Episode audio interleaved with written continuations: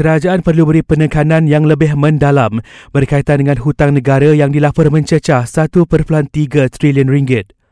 Penganalisis ekonomi Profesor Datuk Dr. Madeline Burma berkata, hal ini perlu diambil berat dalam belanjawan 2023 agar ekonomi negara dapat berkembang baik. Walaupun eh, nilai ini masih di bawah had ceiling hutang statutari iaitu 65%, tetapi angka ini ataupun nilai 1.3 trilion ini sangat tinggi. Eh. Belanjawan 2023 akan dibentangkan Menteri Keuangan Datuk Seri Anwar Ibrahim Jumaat ini di Parlimen.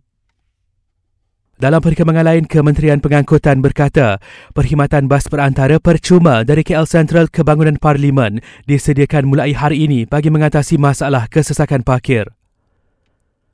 Kementerian Pertahanan berkata kapal tempur pesisir pertama dijangka siap tahun depan. Namun ia hanya boleh mula beroperasi sekitar 2026 kerana perlu jalani beberapa ujian dan penilaian. Sementara itu, Kementerian Perdagangan Antarabangsa dan Industri berkata, kerajaan dalam pertimbangan untuk menggunakan kereta elektrik sebagai kenderaan rasmi jabatan.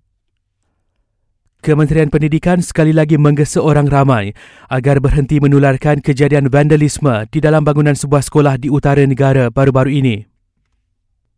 Akhir sekali, usahawan dan pengacara Nilofa akui teruja untuk menunaikan umrah kali ini kerana pertama kali membawa anaknya Bilal untuk merasai pengalaman di Tanah Suci.